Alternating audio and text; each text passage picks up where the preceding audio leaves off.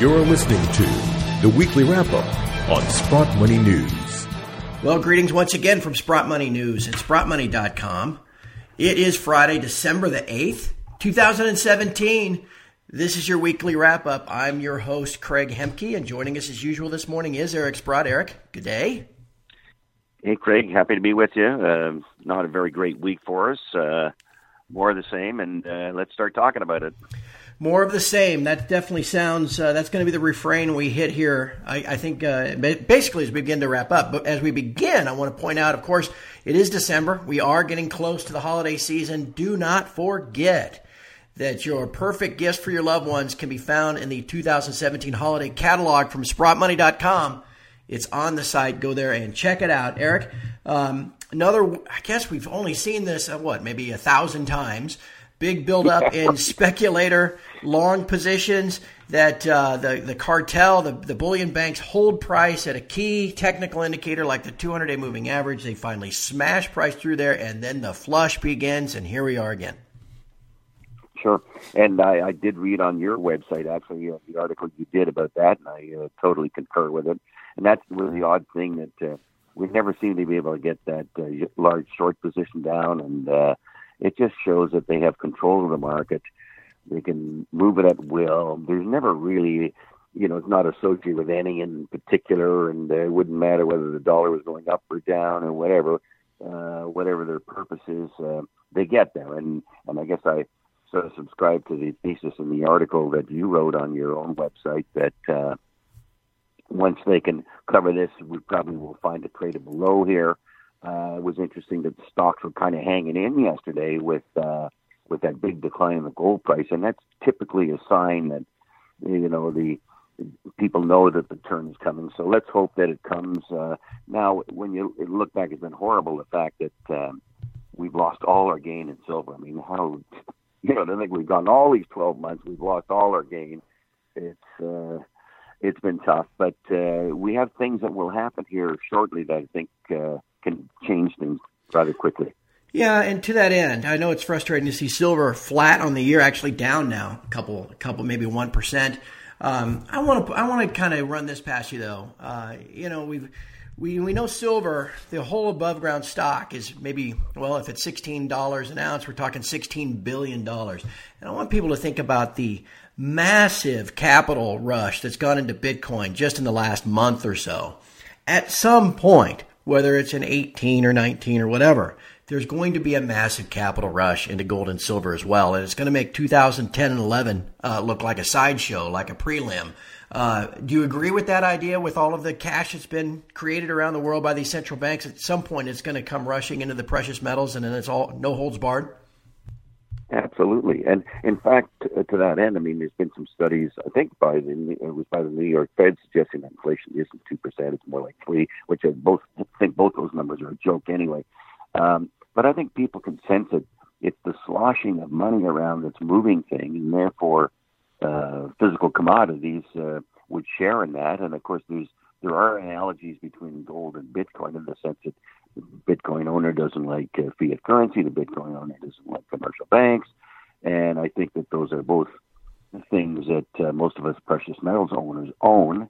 Uh, I've said before uh, on this program that uh, uh, when some of these people decide that they're going to cash in their bitcoins, where are they going to put their money? We're talking about large amounts of money now you know what do we got? We we're up to 400 billion, or maybe even bigger than that, in uh, cryptocurrency. So some people are going to be selling here. And they're going to look for a place to put it. It won't take much to uh, to move things around in the precious metals market because it's a pretty tight market right now. Uh, we haven't even got into what's going on in the COMEX in the sense that all these contracts that get pushed over to London all the time, and they're huge amounts every day. I mean, it's almost inexplicable that uh, that that those, they could actually get those deliveries in London. But so anything can can sort of blow this thing up at any time. Yeah, it certainly seems that way. And again, we are, in a, in a sense, just repeating the same pattern of the last couple of years. Eric, we've got tax loss selling in the shares, uh, pushing the HUI and, and the other GDX down to lows for the year. And we've also got this washout in both uh, the speculator positions in both gold and silver, driving them down to lows. But again, it's just like 15 and 16, where the lows came in immediately following the Fed meeting that raised rates. Is there any reason in your mind why 2018 can't then begin just as those same way 16 and 17 did? No, I think there's uh, lots of good reason. Of course, the, the tax law selling is probably going to be by far the most important thing because once you take the lid off, I mean, any net buying that comes in the stocks go crazy. So I think that's important. I think if people um, realize that a Fed rate increase isn't the end of the world, and none of them have been so far, uh, and or if maybe the data uh, doesn't continue to confirm uh, that we're going to have this robust economy that everybody dreams dreams about, even though Middle America is getting passed over here. Um, that yes, it, again after the rate increase, a gold I would think on on odds on favor is going to go up from here. So, and of course, the thing about the stocks is they can rally so hard. I mean, I think it was two years ago we saw what 160 percent rally in about four or five months. So that was uh, pretty spectacular. And uh, I don't remember the extent of this year's rally. You probably do better than I do, but uh, there were lots of stocks that were running real fast at the beginning of the year. Well, and and I would say there's I've been trying to warn folks on my site this week. You know, it's kind of like Bitcoin. You know, if you weren't buying it back when it was fifty dollars or five hundred dollars, probably not too excited about buying at five thousand, and you've missed this little run that it's had or tremendous run that it's had. And the same thing could be said for the stocks and for the metals, right? We saw that in 2016, that huge run to begin the year of uh, two, three hundred percent, but a lot of folks missed it because they were too afraid or scared out of the market uh, at those lows in December of 15. I mean, you could make the same case here. Now you got to be in to win, right?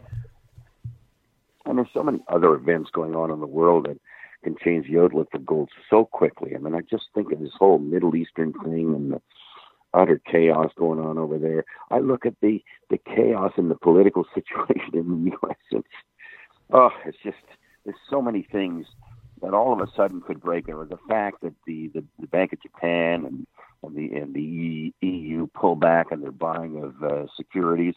Wow, can, can things change quickly? We saw, for example, the the equivalent of the FANGs in China fell 10% in the last two weeks. I mean, this market can break at any time here, and I I think uh, I see you know see all these studies where you know, the only thing that's happened in the last few years is multiple changes because earnings really have hardly improved at all. Um, so, you know, it's, we're in a very vulnerable stock market and bond market for that matter. So we could easily see huge shifts of money that would would uh, find precious metals to be quite rewarding. Yeah, and as we said, it would make uh, 2010 and 11 just look like a warm up if suddenly billions of dollars were looking for gold and silver exposure and uh, came flowing into that market could really put the banks on their heels. And that's obviously what we're looking for and uh, hoping for in 2018. But uh, Eric, we're not quite there yet. We got to get through next week with the FOMC. Uh, any other thoughts before we get to that and uh, have to deal with it next week? Not really. I just, you know, it's funny. I, I said to you earlier uh, before we went on air here that I've sort of, sort of been a little immune from some of the damage because of my involvement in some of these stocks that have done well and I wish I could be more sensitive. But you know, when you're right, when you look at the HUI index, I mean, here it's it's basically hitting a new low, which is very very disappointing considering we got the, went through the whole damn year with all sorts of reasons why uh, gold should rally here, and uh, unfortunately the the cost, the commitment of traders really didn't correct itself the last time down. So here we are with one last flush. So let's hope that uh, it is a great time to buy within the next week here, and uh, we'll see some excitement going into uh, the beginning of the year. Yep, and uh, those great stories that you've talked about that are uh, based down in Australia, you've got your finger on the pulse of those, and it's always valuable to hear from you regarding that. And I, I think 2018 is going to be an exciting year. So, uh, with that, my friend, uh, we'll put you back to work on this uh, Friday morning, and we'll look forward to talking to you again next week. Okay, all the best, Craig. And to everyone uh, out there listening, thank you for listening from all of us at Sprott Money News and SprottMoney.com. Have a great weekend.